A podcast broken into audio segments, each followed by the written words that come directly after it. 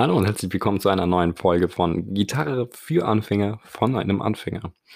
Du schaust also jetzt schon eine ganze Weile meinen Podcast. Da bin ich dir schon mal ziemlich dankbar für und ich hoffe, du hast auch ziemlich viel Spaß dabei.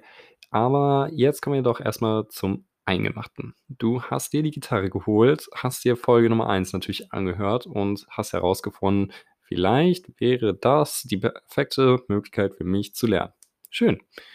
Du besitzt jetzt also diese Gitarre hast auch herausgefunden, dass du hin und wieder mal eine Pause machen musst und, und, und. Hm, okay. Jetzt kommen wir aber zu dem, ich glaube, unbeliebtesten Thema für die meisten, wenn man anfängt, ein Instrument zu lernen oder allgemein sich mit Musik beschäftigt. Ja, ich glaube, da müssen wir auch gar nicht groß rum, rumreden. Es sind die Noten. Noten, ja, sie können wirklich nerven. Ich meine, wer hat sich diese komischen Bilder eigentlich ausgedacht? Es ist wirklich sehr, sehr komisch, aber eigentlich auch gar nicht so schwer. Und wenn man einmal ähm, da drin ist, auch ziemlich einfach. Gut, also erst einmal ist das Einfachste, sich zu merken, jeder kennt einen Violinschlüssel, einen G-Schlüssel oder auch Notenschlüssel. Ja, dieses Ding hat tatsächlich drei Namen und jeder weiß, was damit gemeint ist, hoffentlich. Ähm, und das ist wohl das bekannteste Zeichen neben der Viertelnote ähm, für ähm, Noten. Also das, das kennt einfach jeder. Vielleicht weiß nicht jeder, was es ist, aber es kennt jeder. Ähm, und wenn man sich das Ding jetzt genau ansieht, dann sieht man, dass das Teil ganz zu Anfang von den Noten immer an derselben Stelle sitzt. Immer. Grundsätzlich. Immer, immer, immer, immer, immer. Und das liegt einfach daran, dass der G-Schlüssel bzw. Notenschlüssel ähm, eine ganz bestimmte Stelle markiert. Darum heißt er nämlich auch G-Schlüssel. Und zwar markiert er das G. Und zwar der unterste Kreis oder bis, beziehungsweise der unterste Kringel. Der geht um eine Linie herum. Das müsste die zweite Linie von unten sein. Und ähm, genau auf dieser Linie sitzt das G. Das heißt, da wo dieser Kringel drumherum geht, kann man sich merken, das sieht so ein bisschen aus wie eine ganze Note, das ist einfach nur ein Kreis. Ähm, da sitzt das G.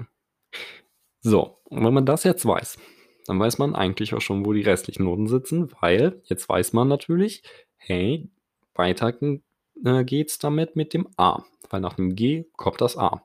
Das heißt, dann ist nicht mehr auf der geraden Linie das G, sondern ähm, zwischen der Linie und der Linie darüber, in diesem Freiraum, da sitzt dann das A. Und dann auf der Linie darüber sitzt dann das H. Und darüber dann das C und das D und, und so weiter. Und genauso geht es natürlich auch in die andere Richtung. Das heißt, unter diesem Strich liegt dann das F. Und darunter dann das E. Und so weiter. Und somit hat man eigentlich schon das ganze Notensystem einmal fertig auswendig gelernt. Hurra, wir sind fertig. Naja, okay, ganz einfach ist es jetzt natürlich nicht. Ähm, es ist natürlich erstmal ziemlich wichtig zu wissen, wo die Noten liegen. Das ist natürlich klar. Und das ist, glaube ich, auch erstmal der wichtigste Trick, wenn man es Trick nennen möchte, ähm, das auswendig zu lernen. So, jetzt ähm, kommen wir aber zu einem weiteren Punkt und zwar haben die Noten natürlich nicht nur ähm, einen bestimmten Namen, wie zum Beispiel G, A, H, C, D, E, F, G. Ähm, jetzt muss man natürlich, oh, bevor ich es vergesse, erstmal muss für jeden klar sein, dass man standardmäßig von C-Dur ausgeht. Ähm, was das bedeutet, erkläre ich vielleicht irgendwann anders mal.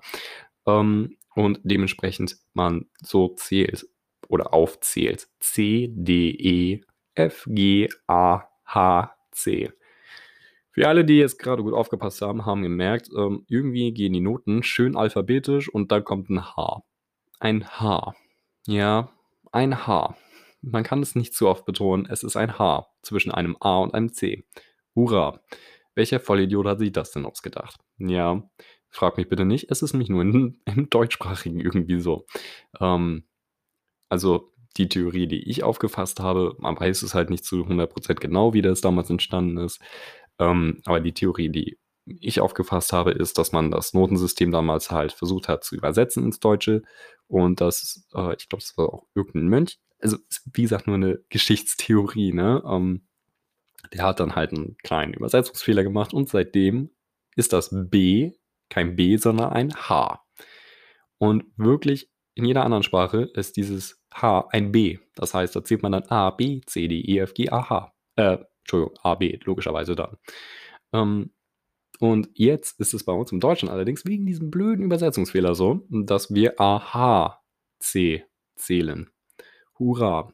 Und die vertiefte Form von H ist dann ein kleines b. Interessant, also wirklich interessant. es ist zum Haare raufen und ich verstehe es nicht und ich glaube, es versteht auch kein anderer, warum man denn so doof sein kann, nicht zu merken, dass es alles alphabetisch ist, bis auf dieses H dass das eventuell ein Übersetzungsfehler ist. Naja, okay. Das lassen wir mal dahingestellt. Das lässt sich heute wohl leider nicht mehr ändern. Aber das ist leider Grundvoraussetzung zu wissen, dass wir so zählen, dass so die Noten der Reihenfolge aufgezählt werden. Hm, denn anders kann man ja gar nicht bestimmen, wo äh, welche Note ist, weil jetzt habe ich ja schön gesagt, so hey, da ist das G und danach kommt dann dementsprechend die nächste Note und danach die nächste und äh, habe einfach mal vom R geplappert und habe dabei selber ein bisschen vergessen, dass vielleicht nicht alle von euch wissen, wie man denn die Noten aufzählt. Ähm, gut, jetzt wisst ihr es. Naja. Ähm, jetzt habt ihr das Wissen, jetzt wisst ihr, wie, wie man die Noten aufzählt. Ihr wisst auch, wo man das äh, die erste Note bestimmt, beziehungsweise wie man sie am einfachsten bestimmt und ähm, wie man dementsprechend dann sich alle anderen Noten auch herleiten kann. Das ist natürlich schon mal super. Es gibt natürlich so ganz, ganz viele verschiedene Noten, wie die ganze Note, die Viertelnote, die Achtel, die Sechzehntel, die Triolen und, und, und, und, und, und, und. Das sind alles ganz, ganz viele Zeichen und da hilft leider nur eine einzige Sache und das ist auswendig lernen. Ja, ihr müsst leider auswendig lernen, welches Symbol für welche Tat steht. Ähm, wichtig ist aber, glaube ich, erstmal zu wissen, was eine ganze halbe Note, eine ganze Note, eine halbe Note, eine Viertel und eine Achtelnote ist. Jetzt also einmal kurz äh, sprachlich erklärt. Ich würde mir an eurer Stelle ein Bild dafür raussuchen, damit ihr auch versteht, worüber ich jetzt rede. Also eine ganze Note ist im Prinzip einfach nur ein Kreis, der nicht ausgefüllt ist. Wenn das jetzt eine halbe Note ist, dann kommt an diesen Kreis noch ein Strich an der rechten Seite nach oben. Das nennt man dann Hals. Wenn du dann aus dieser halben Note eine Viertelnote machen willst, dann füllst du einfach diesen Kreis unten aus. Dann ist der schwarz. Wenn du jetzt eine Achtelnote machst, dann hast du oben an dem Hals so ein Fähnchen dran. Das heißt tatsächlich Fahne.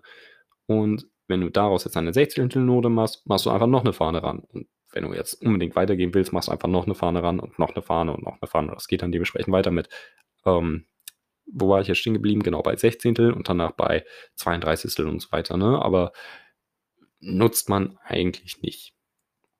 Gut.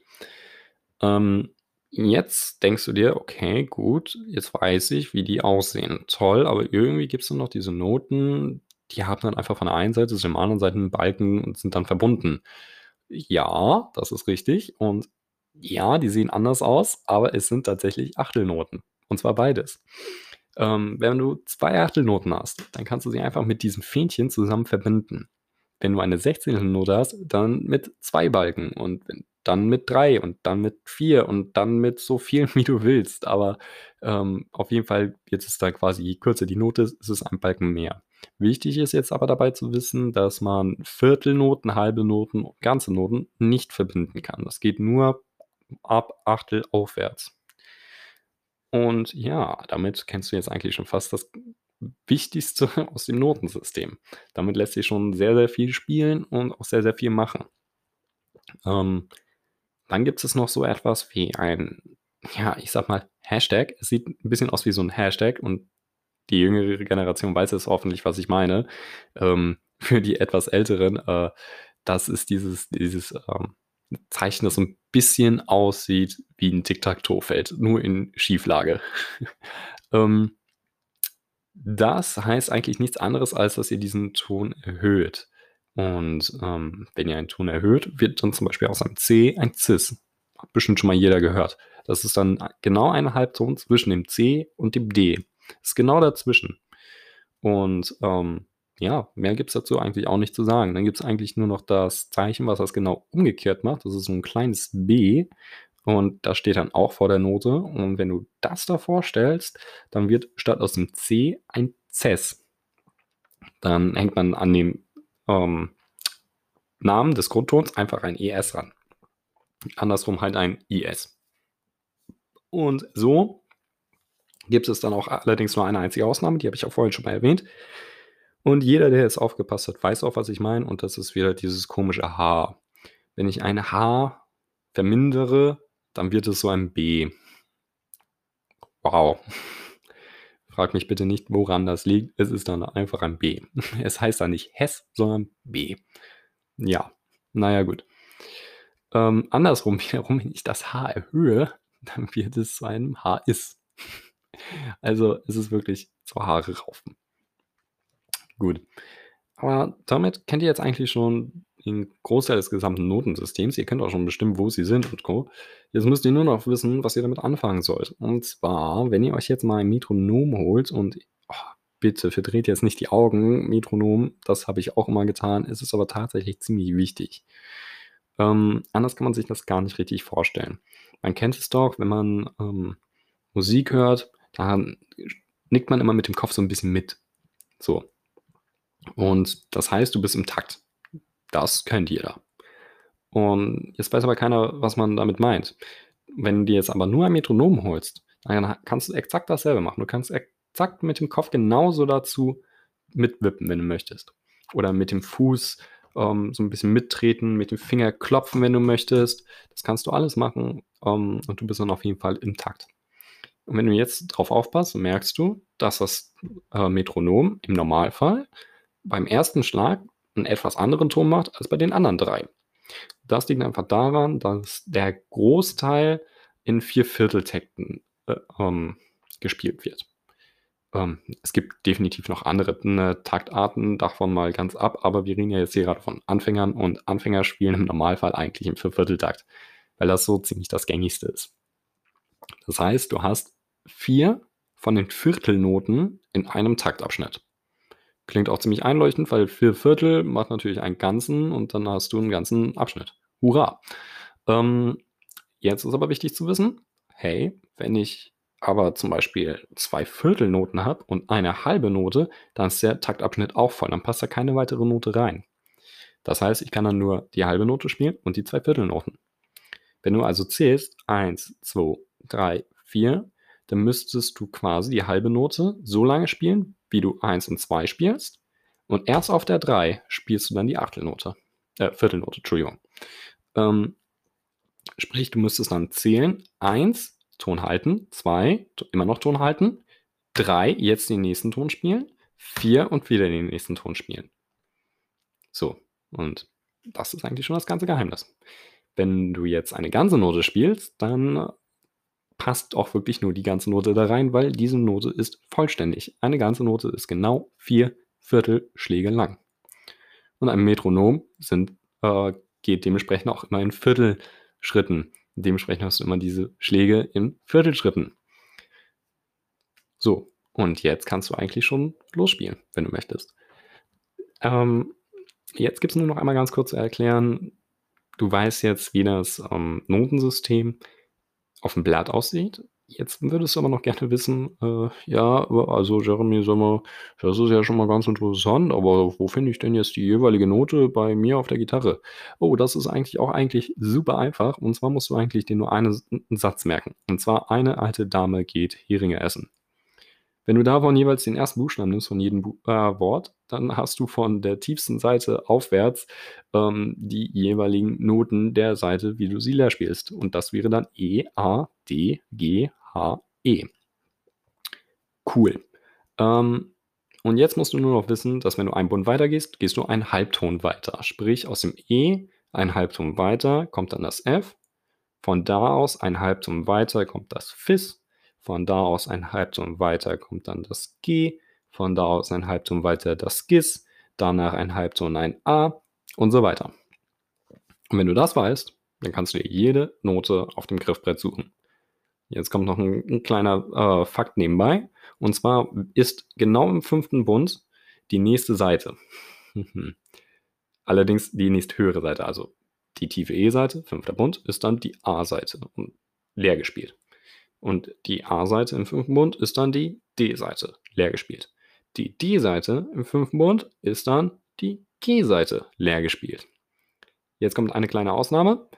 Die G-Seite allerdings ist im vierten Bund die H-Seite leer gespielt. Jetzt geht es wieder normal weiter. Das H ist im fünften Bund ein E leer gespielt. So. Und jetzt kannst du schon in den ersten fünf Bünden absolut jede Note bestimmen. Und auch, wenn du möchtest, die danach. Und so kannst du dir dann herausfinden, wie du das Ganze in Noten spielst. Gut, das war der schwierige Teil. Der nächste Teil wird ein bisschen einfacher, das verspreche ich dir. Da geht es dann nämlich um Tabulatur oder wie man sie auch gerne nennt, Tabs.